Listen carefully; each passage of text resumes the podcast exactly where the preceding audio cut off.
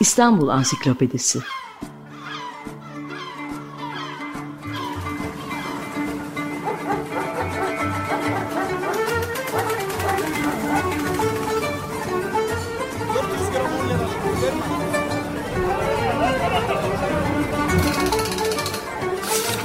İnsanlar, olaylar, mekanlar, gelenekler ve ihtiyaçlar üzerinden şehrin tarihinden sayfalar.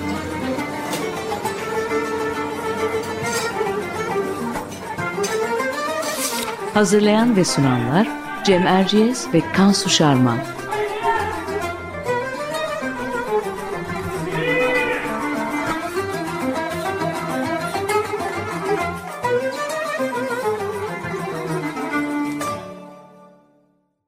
Merhabalar, ben Cem Erciyes.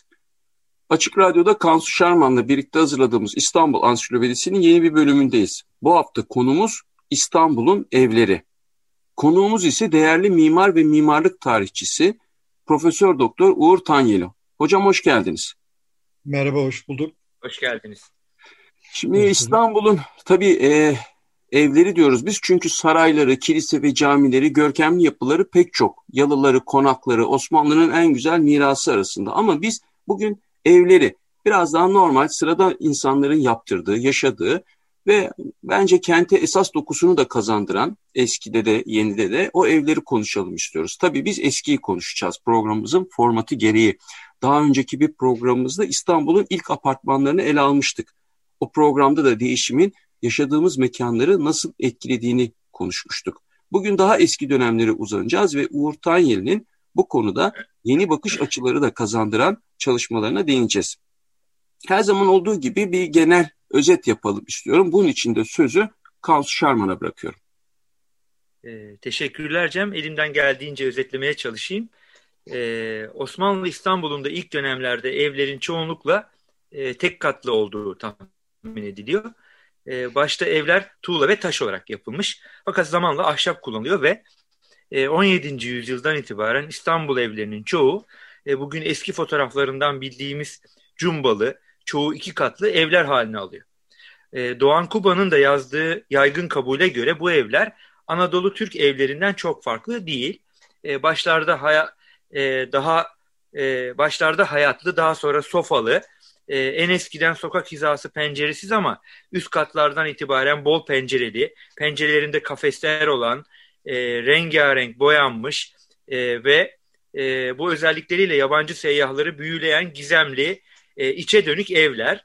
E, tabii hala bazı örnekleri Fener Balat civarında olan e, 18. yüzyılın Fener Rum konaklarında olduğu gibi e, Kagir gayrimüslim konutları da İstanbul dokusunun bir parçası olmuş. Şimdi ben burada daha fazla uzatmadan sözü hocamıza bırakmak istiyorum. E, Uğur hocam şuradan devam edebilir miyiz? E, tipik İstanbul evi diye bir şeyden bahsedebiliyor muyuz? E, o eski evlerin daha çok Anadolu geleneğinin bir uzantısı olduğu kabul ediliyor ama İstanbul'a has özellikleri de var mı? Buradan başlayalım isterseniz. E, hemen cevap vereyim. Bir kere öncelikle şu e, argümanı düzeltmekte yarar var. İstanbul evleri Anadolu evlerinin bir uzantısıdır biçiminde konuşmak yerine Anadolu'da karşılaştığınız pek çok evler İstanbul modalarının Anadolu'ya taşınmasıyla ortaya çıkmışlardır. Doğan Bey'in, Doğan Kuba'nın evet. söylediği şey erken cumhuriyetten başlayan bir idealizasyondur. Bu Türk milliyetçiliğinin uzantılarından biridir. Dolayısıyla da Türk evi diye bir şey var. Türk evi de e, Türkler tarafından icat edilmiştir. Türkler tarafından kullanılır ve her yerde de üç aşağı beş yukarı ortak özellikler taşır biçiminde dile getirilir. Ama bunun artık düzeltilmesi gereken bir yanlış olduğunu biliyoruz. Bu düzeltilmiştir de ayrıca hemen söyleyeyim. Şu, büyük ölçüde Türkiye'de karşılaştığınız, diyelim ki Batı Anadolu'da karşılaştığınız, bir zamanlar Rumeli'de karşılaştığınız ev tipi İstanbul'da üretilmiş bir ev tipidir. Pek çok özellikleri bağlamında böyledir. Söz gelimi bugün Sivas'ta İstanbul evi gibi geleneksel bir ev bulabilirsiniz. Ama diyelim ki 17. yüzyılda Sivas'a gitseydiniz Sivas'ta böyle bir ev görmeyecektiniz. Nereden biliyoruz diyorsanız e, çok basit nedenle bunu biliyoruz. Çünkü Osmanlı belgeleri var elimizde. Osmanlı yazılı belgeleri var. Bir ölçüde Avrupalılar tarafından gerçekleştirilmiş, yapılmış görsel belgelerde var. Söz gelimi erken fotoğraflarına bakarsanız Afyon'un bütün evlerinin kerpiç olduğunu ve düz damla olduğunu görürsünüz. Erken fotoğraflardan bahsediyorum. Demek ki 1870 olabilir en erkeni Anadolu'da bir yerin fotoğrafının çekilmesi için e, tereddütsüz söyleyebilirim ki İstanbul evinin çatısına benzeyen bir tane çatı görmezsiniz. E, niye diyorsanız e, çünkü kiremit örtülü çatı bir İstanbul modasıdır ve lükstür. Kiremit pahalı bir nesne hepimizin de bildiği gibi ve daha önemlisi de hangi çağda yapılıyorsa yapılsın e, bir tür endüstriyel imalattır kiremit. Dolayısıyla da uzun süre boyunca söz gelimi Anadolu'nun hemen hiçbir yerinde Konya'da, Sivas'ta, Afyon'da daha Batı Anadolu'ya doğru gelelim. E, düz damla evin dışında ev bulamazsınız. Bunu evin bütün genel mimari özelliklerine de yansıtın. İstanbul Odası diye bir moda var zaten. İstanbul Odası bu en azından iki cephesinde çok sayıda pencere olan pencereleri camlı, kafesli, onun dışında e, bir sedir sekisi olan sedir sekisinin üzerine fır dolayı minderlerin yer aldığı, arkasında yaslanma minderlerinin bulunduğu bir odadan söz ediyorum. Türk odası diye hemen akla gelen ilk şey ama bunu diyelim ki 16. Bu hüca, hücarat İslam... dediğiniz değil mi hocam? Bu hücerat değil. Bu hücerat dediğiniz tek odalardan. Evin odasından söz ediyorum. Hücerat biraz sonra sorarsanız ha, başka bir şey olduğunu anlatmaya çalışayım. Bu bir evin olağan odasından söz ediyorum.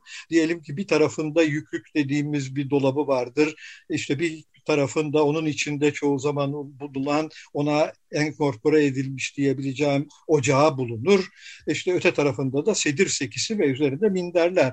E, 16. yüzyılda böyle bir odanın içindeki bütün minderleri yaptırabilecek İstanbul'da e, muhtemelen en zenginler paşalar dışında kimse yok. Çünkü bir zamanlar dünyada en pahalı şey tekstil. Bugün tekstilin ucuzluğunu biz düşündüğümüz için endüstri çağındaki tekstil gibi zannediyoruz her şeyi.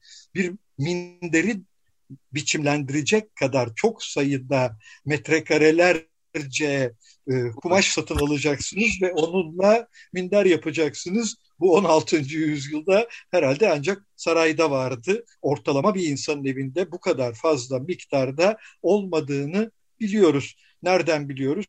Tereke defterlerinden biliriz. Tereke defterleri birisi öldüğü zaman ev iç donatısını, daha doğrusu sahip olduğu her şeyin dökümüdür. Genellikle kadılar tarafından tutulur, miras paylaşmak amacıyla yapılır. Orada görürüz ki bu miktarda minderi olan bir eve rastlamak hemen hemen imkansızdır. Ve buradan çıkacak sonuç ne? E demek ki sedir sekili bir evimiz 16. yüzyılda yokmuş bu kadar basit.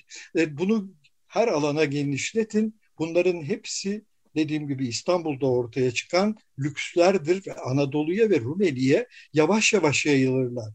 Önce Rumeli'ye yayılırlar. Niye? Çünkü Rumeli ile İstanbul'un ilişkisi çeşitli biçimlerde çok daha fazla. Anadolu'ya doğru geldiğiniz zaman söz gelimi Ankara erkencidir. Çünkü Ankara bir zamanlar Anadolu'nun en üretken yerlerinden biri. Sof adı verilen ince yünlüleri üretiyor Ankara. Dolayısıyla hemen Batı Anadolu'yla, İzmir'le, İstanbul'la yakın bağlantıları var ama Konya'nın yok. Dolayısıyla Konya'da bir İstanbul evine benzer bir ev arıyorsanız ya da Kayseri'de arıyorsanız diyelim ki bunu 17. yüzyılda bulamıyordunuz. Ama 18. yüzyılın başında Ankara evleri İstanbul evlerine gerçekten ciddi biçimde benzemeye başladılar. Çünkü Ankara'nın özel bir durumu vardı. Balkanlarda emin olabilirsiniz ki Sofya e, Sivas'tan daha önce Osmanlı evi İstanbul. dediğiniz evet, İstanbul, İstanbul modasına çıktı. Efendim? İstanbul Pardon? modasına daha açıktı Sofya. E, çok daha şeyden, açık, çok Sivas'ta. daha yakın. Evet. Çünkü yakın ilişkisi var. Selanik'in yakın ilişkisi var. Sofya'nın yakın ilişkisi var. E, hatta Belgrad'ın yakın ilişkisi var söz gelimi. Ama dediğim gibi Mardin'den söz ediyorsanız 19. yüzyılın başında bile İstanbul evine benzeyen bir Mardin evi yoktu. Bunu evet. büyük rahatlıkla söyleyebiliriz. Dolayısıyla böyle bir çerçeve çizmek anlamlı olacaktır. Peki hocam hemen biraz önceki benim girişimi düzeltecek şekilde e, bu hücarat denilen tek, tek odalardan söz ediyorsunuz 16. ve 17. yüzyıllarda İstanbul'da. Bir tür kolektif konut anladığım kadarıyla bunlar. E, bu hücarat ne zaman müstakil evlere bırakıyor kendisini, yerini? E, Valla şöyle söyleyeyim, e, yerini bırakmıyor. Gittikçe azalıyor. Şu, şu, şöyle size bir örnek vereyim. Ben çocukluğumda hüceratta barınan insan İstanbul'da gördüm. Küçük Ayasofya camisinin avlusunda medrese zannedilen, genellikle içine girenler medrese zannederler. Bir dizi Küçük Ayasofya odaları diye bilinen bir hücerat vardır. Caminin avlusunu tanımlar.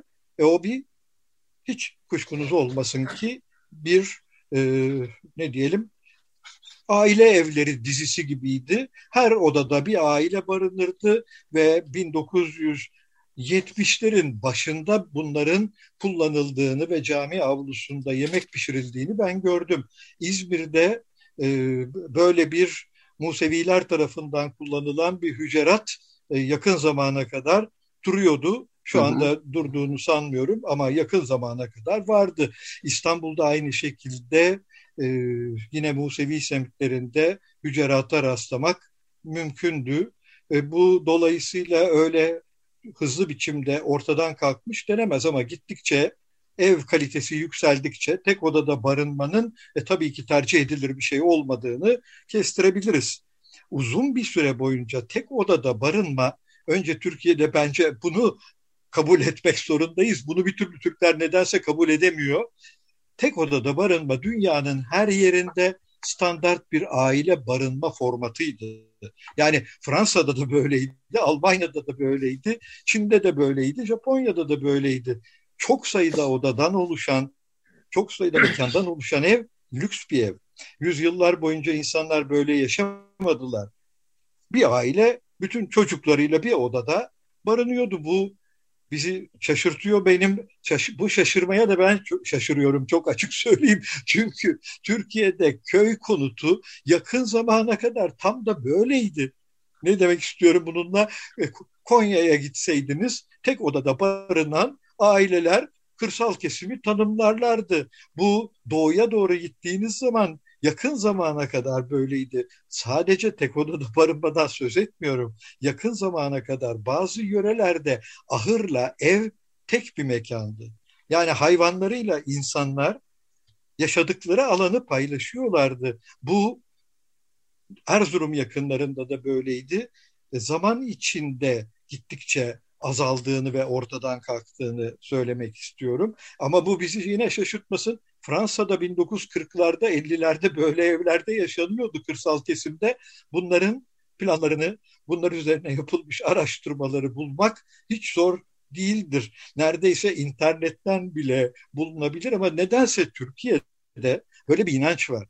Biz mükemmel evlerde yaşıyorduk ama Allah cezasını versin bugün artık böyle evlerde yaşayamıyoruz. Bir zamanlar evlerimiz şahaneydi. Hayır şahane falan değildi. Niye böyleydi sorusunun da cevabını vereyim. Niye insanlar bir ahırın içinde hayvanlarla birlikte oturuyorlardı sorusunu hiç sormayız. Kışın yedi ay sürdüğü bölgelerde insanların nasıl ısındığını düşünüyoruz. Bunlar tezekle ısınan yerlerdi ısınabilir mi? Tezekle bir odanın ısıtılmasını lütfen düşünmeyi öneriyorum. Evet. Tezek son derece zor ısıtan bir şeydir. Bilenler tezeğin ne demek olduğunu. Pardon. Peki şey e, pardon ben bölmeyeyim sözünüzü tamamlayayım. İstanbul'a e, çekecek olursak konuyu diye e, bir soru soracağım size. 18. yüzyılı sormak istiyorum. Çünkü siz de çalışmalarınızda 18. Ee, yüzyılın İstanbul'un değişimi bakımından en önemli eşiklerden biri olduğunu söylüyorsunuz. Sanıyorum bu e, şimdi demin sizin sözünü ettiğiniz o bizim kafamızdaki işte o güzel e, İstanbul evleri bir ailenin oturduğu birkaç katlı İstanbul evlerinin de kendini göstermeye başladığı ya da e, ilk ilk formlarının yaygınlık kazandığı bir dönem değil mi hocam? E, evet 18. yüzyıl büyük bir e, atılım dönemidir.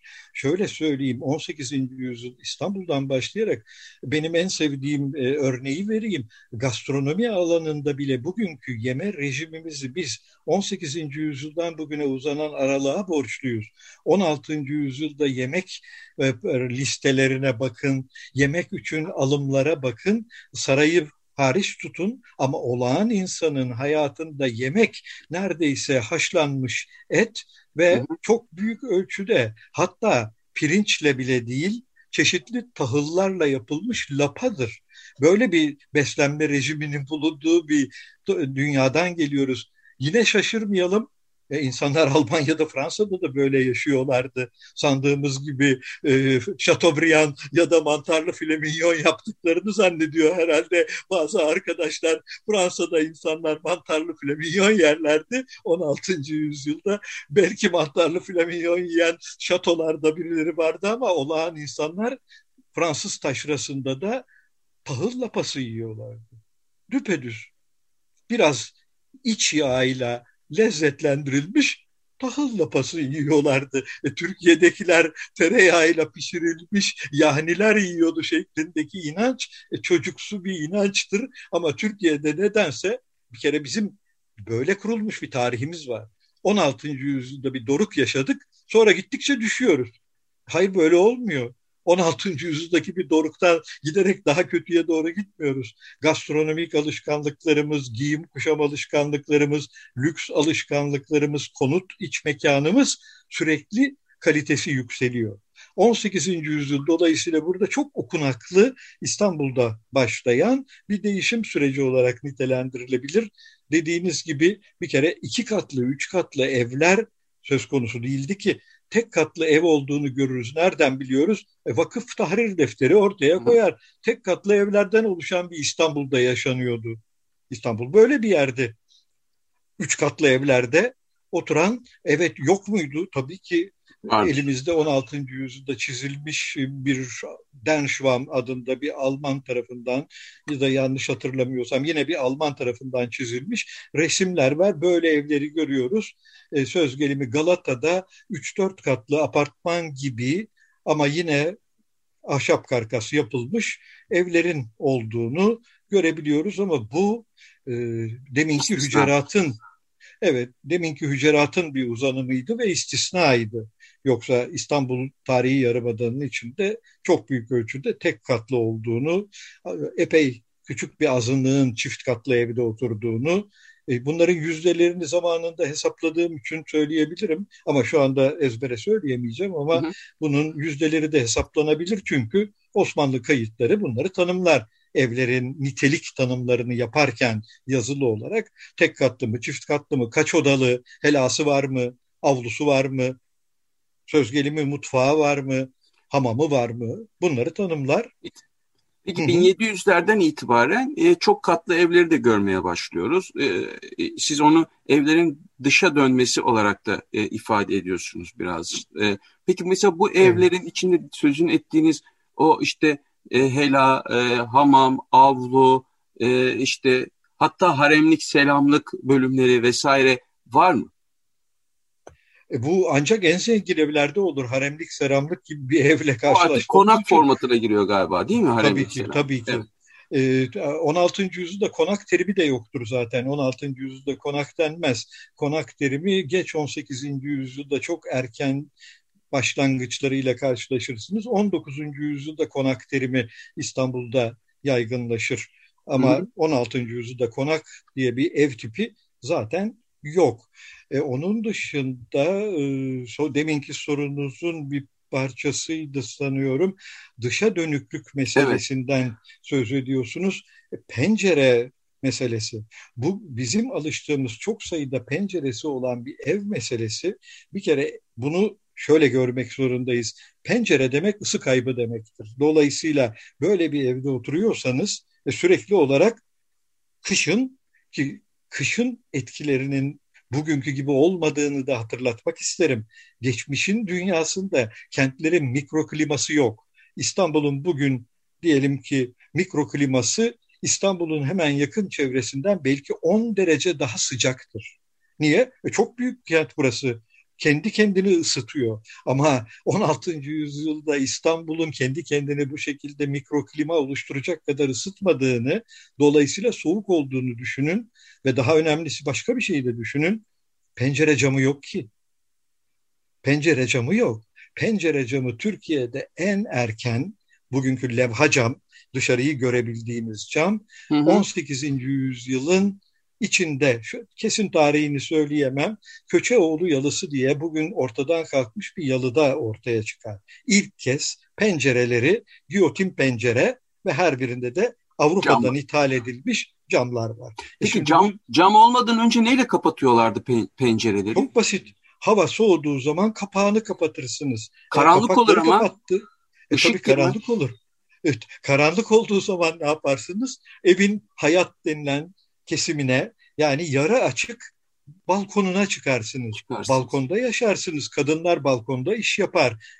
Herhangi bir iş yapacaksanız o hayatta iş yaparsınız. Balkon demeyeyim çünkü onların adı hiçbir zaman balkonu olmamış. Hayat denilen yarı açık mekanda çalışırlar. Anadolu'da bu yakın zamana kadar vardı. Öyleydi.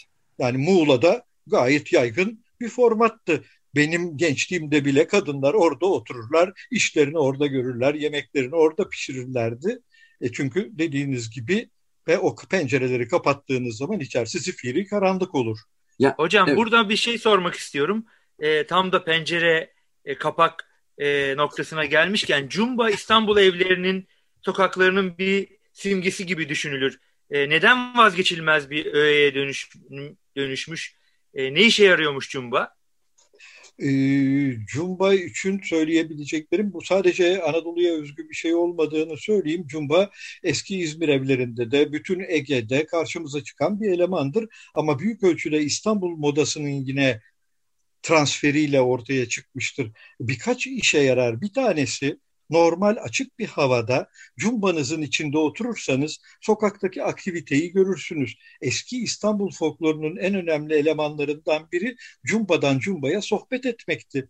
Bunu öyle okumak için tarih kitabına da gerek yok. Ee, söz gelimi Hüseyin Rahmi'nin romanlarında bütün mahalle kadınları birbirleriyle böyle konuşurlar. Pencereyi açarlar. Karşıdaki ya da yandaki pencereyle sohbet ederler.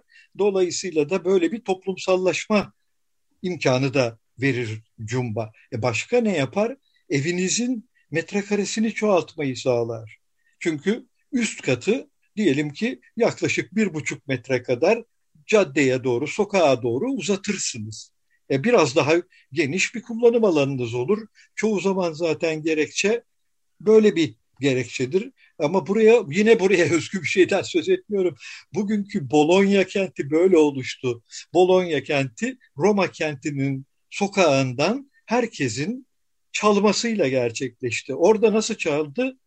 Arkatlar yaptılar altı sütunlu Bolonya'yı biraz biliyorsanız altı sütunlu üstünde ne diyelim yaşama katı olan evler ortaya çıktı. Çünkü Roma sokakları genişti.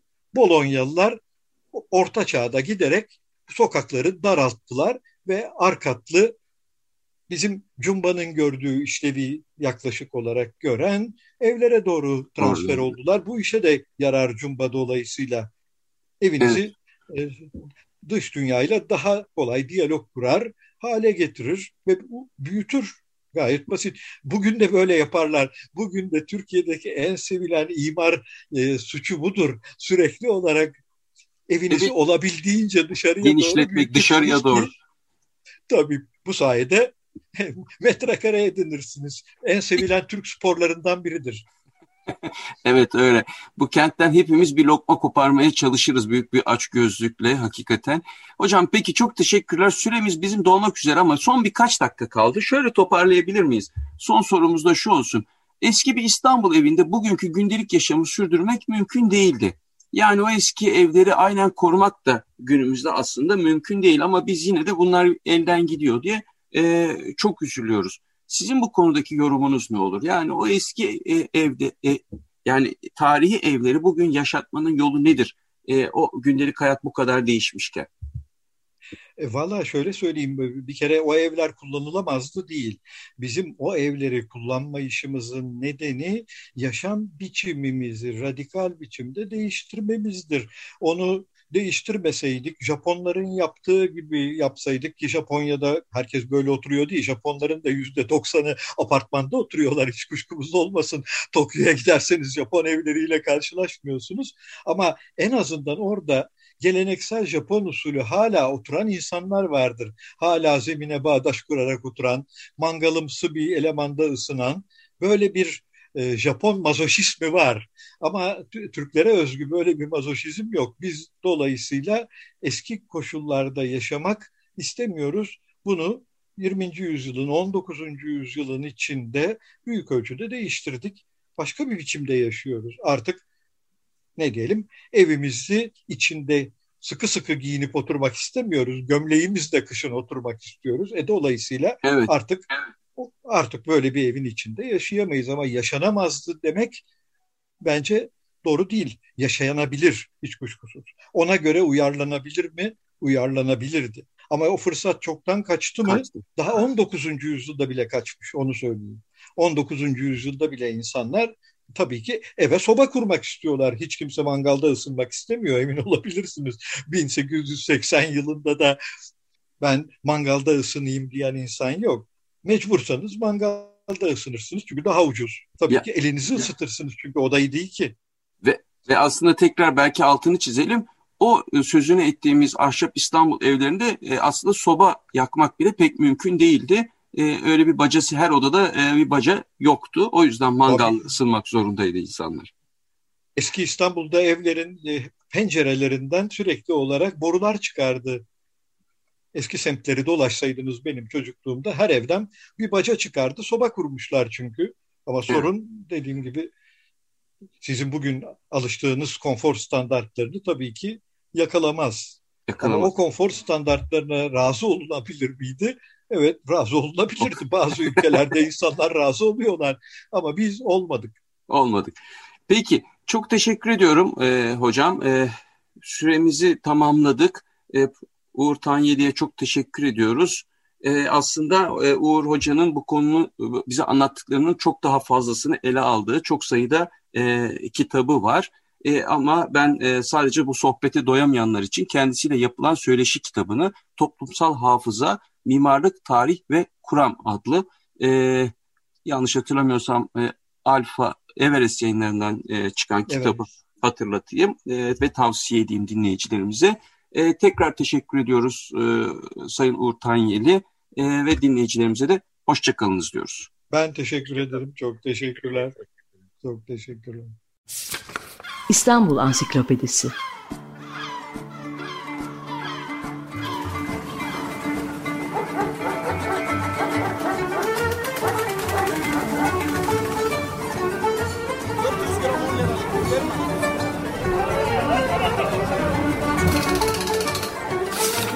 İnsanlar, olaylar, mekanlar, gelenekler ve ihtiyaçlar üzerinden şehrin tarihinden sayfalar.